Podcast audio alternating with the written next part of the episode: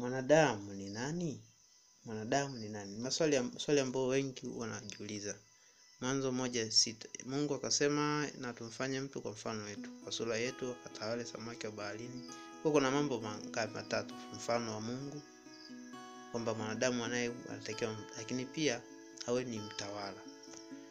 Kwa kitu na kitu kingine awe ni mtu. Kwa mwanadamu ni mtu ambaye amechukua mfano wa Mungu, lakini pia ni mtawala. Kwa Mungu alimweka mwanadamu au kama mtawala wa vitu vingine vyote, kwa mfano samaki, ndege, wanyama na kila kitu ambacho kipo baharini na nchi kavu. Kwa ni kategori ngapi? Kategori tatu za mwanadamu. Kwa ili kumdefine mwanadamu lazima awe ni mtu, awe ni mfano wa Mungu, afu pia awe ni mtawala.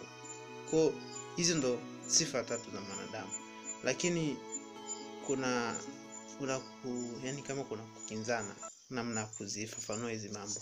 Kwa mfano wanavyosema mtu, mtu maana yake yani anamaanisha nini? Kwamba mwanadamu ni mtu, kwamba ana physical body, yani kwa Kiingereza unasema kwamba ni physical body, yani kitu ambacho unaweza kigusa na kujua. Hii ni mwili, yani ana mwili tuseme, akakigusa na kukitambua kile, kwamba mwanadamu ni ana mwili, umeona. Alafu kitu kingine amechukua mfano wa Mungu, kwamba Mungu sasa tunauchukuaje mfano wa Mungu? Kwamba tunayo nini? Nafsi ndani ya kila mwanadamu, anayo nafsi.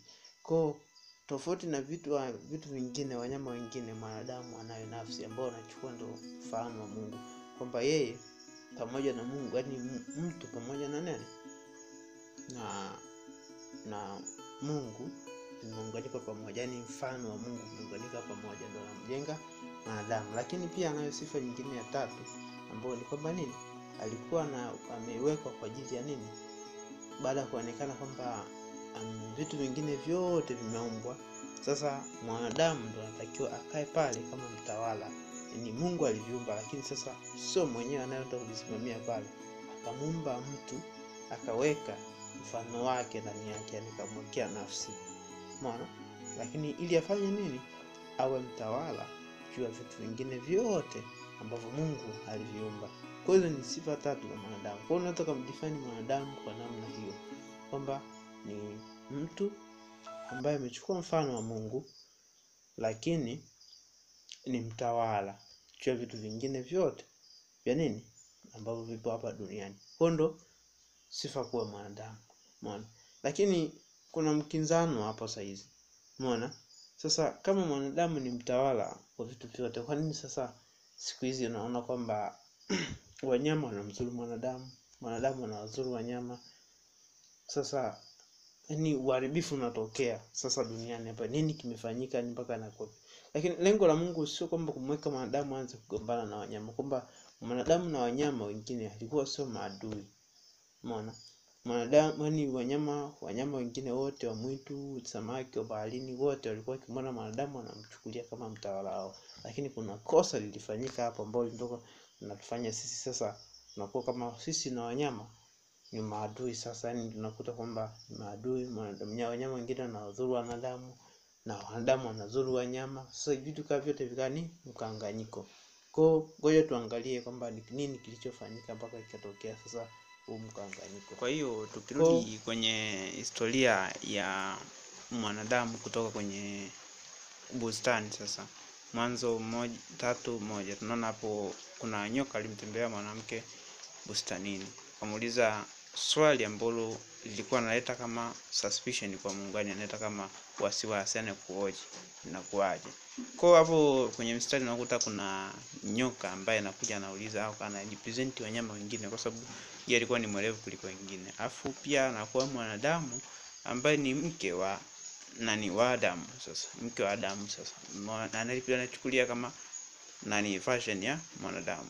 Sasa na pia kuna nini, kulikuwa na mti ambao Mungu aliweka katikati, mti wa ujuzi wa mema na mabaya, kwamba huo mti mwanadamu hakuruhusiwa kugusa, Umeona kwamba ukichukua huo mti au ukachukua matunda ya huo mti ukala, yani mwanadamu akiwa akachukua yale matunda ya mti akala, inamaanisha amejichukulia mamlaka ya kujua mema na mabaya yeye mwenyewe. Kwa Mungu alimzuia mwanadamu, alichomzuia mwanadamu kwamba yeye hasijue mambo ma, ma, ma, ma, nini mema na mabaya, yani yasiwe katika uwezo wake. Ni Mungu tu mwenyewe ndo alikuwa anajua kwamba ni jema, hili ni baya, ndo anamwambia mwanadamu fanya hili, fanya hili, fanya hili, fanya hili. Sasa kwa sababu mwanadamu alishikuwa ameshajichukulia ajichukulia uwezo sasa wa ku, kujua mema na mabaya kupitia ushawishi wa nyoka. Sasa nimaanisha kwamba nyoka kama representative wa wanyama wengine, yaani kwamba nyoka akamshawishi akasema kwamba haiwezekani kwamba Mungu afahamu mema na mabaya, kwamba ndio kitu ambacho kinawazuia nyinyi msiwe na uwezo wote katika bustani. Kwa inamaanisha kwamba mkichukua hili tunda mkala nyewe wenyewe, mtakuwa mnajua mema na mabaya, inamaanisha nyinyi mtakuwa kama Mungu sasa. Kwa ile desire ya kuwa kama Mungu ya kujua mema na mabaya ndo ambao nyoka alikuwa ameyapandikiza kwa mwanamke. Sasa ikatokea kama mkasa fulani, kwamba inamaanisha kwamba agano ambalo Mungu na mwanadamu alikuwa ameliweka kwamba Mungu ajue mema na mabaya, ndo awe kama anaamua nini kifanyike, nini kisifanyike katika bustani. Sasa mwanadamu akakichukua kile kitu na kujimilikisha. Kwa hilo ndo likawa ni kama imevunja maagano, alafu mwanadamu mwenyewe nafasi ya Mungu aka, yani nafasi ya Mungu katika dunia mwanadamu akawa ameichukua. Kwa hiyo kama uasi fulani ambao mwanadamu alikuwa ameufanya jinsi ya kwa Mungu. Sasa ikaja tunakuja kuona kwamba tunalazimika sasa kutafuta solution kwa sababu Mungu na Mungu alikuwa amesha mwanadamu alikuwa ameshamtenga Mungu duniani. Umeona? Na um, akakuwa amechukua amri ya wanyama, maana kwamba beast alikuwa amechukua amri ya mnyama kwamba ni nyoka kama representative wake. Sasa namaanisha kwamba mwanadamu ndo amechukua hali ya kujua yote mema na kwamba yeye ndo anajaji kwamba hili ni jema, hili ni baya. Sasa uwezo mwanadamu kujaji kama hili ni jema ni au ni baya bado ukawa ni nini, ni mdogo sana, kwa kwa sababu katika wanadamu wenyewe ikaanza kuleta ile kwamba kwa sababu ana mwanadamu mwenyewe anakuwa na uwezo wa kujaji, anakuwa anaanza kumjengea mwenzake wasiwasi, anaanza kujidefense mwenyewe. Ndio maana unakuta pale Adamu anakimbia na mke wake anakimbia, wanaenda polini, wanachukua wanachukua majani, anajaribu kujificha. Yani ile ni self defense, kwamba anajisuspect kwamba huyu hapa sasa ananigundua kwamba anafanya hiki au nini, analeta yani kama unaleta kama wasiwasi ndani ya watu, yani ndani ya moyo wa mtu. Sasa hicho ndo kitu ambacho kinakuja kinapelekea sasa hata katika falme zetu za siku hizi watu wanauana nini, vyote ni kwa sababu tu ya suspicion na self defense, kwamba anasema uh, unakuwa kwamba kama ilivyotokea kwa Kain. Kain alivyoona kwamba mwenzake anafanikiwa, akamsuspect kwamba huyu ndo ananinyima riziki, umeona, kwa kujaji kwamba huyu ndo mbaya kwa akamuua ndugu yake. Kwa na hata siku ile ambayo anatokea kwamba unakuta mtu anakufanyia ubaya, ni kwa sababu anahisi kwamba akikufanyia wewe hivi basi ndo defense kwake, yani kwamba shaka yake itaondolewa kwamba akikufanyia wewe vile, kwamba anakuta kwamba sasa mwanadamu mwenyewe hawezi kujaji mwenyewe bila, ndo kitu ambacho kinakuja mpaka sahizi katika jamii zetu, watu wanauana au nini, Waislamu kwa Kristo nini, mara sika serikali fulani na serikali fulani, nchi fulani na nchi fulani zinagombana. Ni kwa sababu tu ya hii sensi ya kujichukulia wenyewe kwamba tuchukue kwamba tuchukue wenyewe uwezo wa kujaji kwamba ili ni mbaya au ni hili ni nzuri, tofauti na Mungu ambavyo alikuwa ametuamulia na tuamulia katika maandishi yake, anamwambia fanya hili, fanya hili, fanya hili, fanya hili, fanya hili, fanya hili, fanya hili, kwamba Mungu ndo anajua kwamba hili ni jema au ni baya, lakini sisi tukaamua kwamba tuchukue wenyewe tufahamu kama hili jema au baya, na hilo ndo likawa ni kosa. Sasa Mungu kwa solution kubwa ile kumwokoa mwanadamu sasa asipotee, yani asije kujiangamiza, yani wakahesabu kama mabaya yote ni sawa. Umeona, kwa sababu alishajichukulia amri kuchagua kujiamulia kwamba kuamua kwamba ni jema mabaya. Sasa ili kumuokoa kwamba asije akaweka kama mambo yote ni mabaya, umeona, na ukapelekeana kwamba uangamivu dunia nzima, yani mambo yote mabaya akawachukulia kama ni mema, ambapo Mungu alikuwa anaona ni mabaya, maadamu yeye akachukua kama ni mema na akayafanya bila shaka.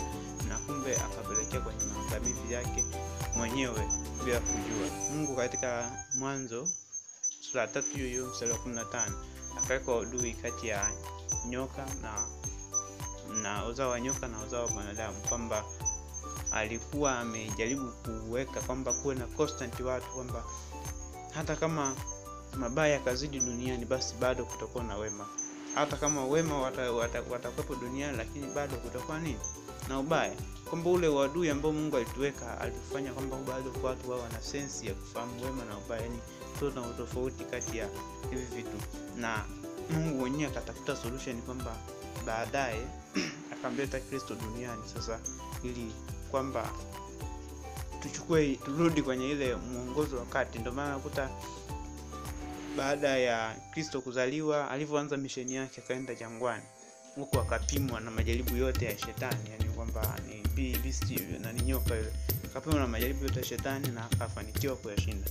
Kwa hiyo kilichobakia ni solution ni kwamba anayemwamini kristo kwamba ndo kama kiongozi ambaye atainuka na kuunganisha ile hali ya zamani ambayo ilikuwa imepotea utawala wa mungu pamoja na mwanadamu duniani basi kristo atakuja kuiwezesha sasa kama itatokea huko upande mwingine sasa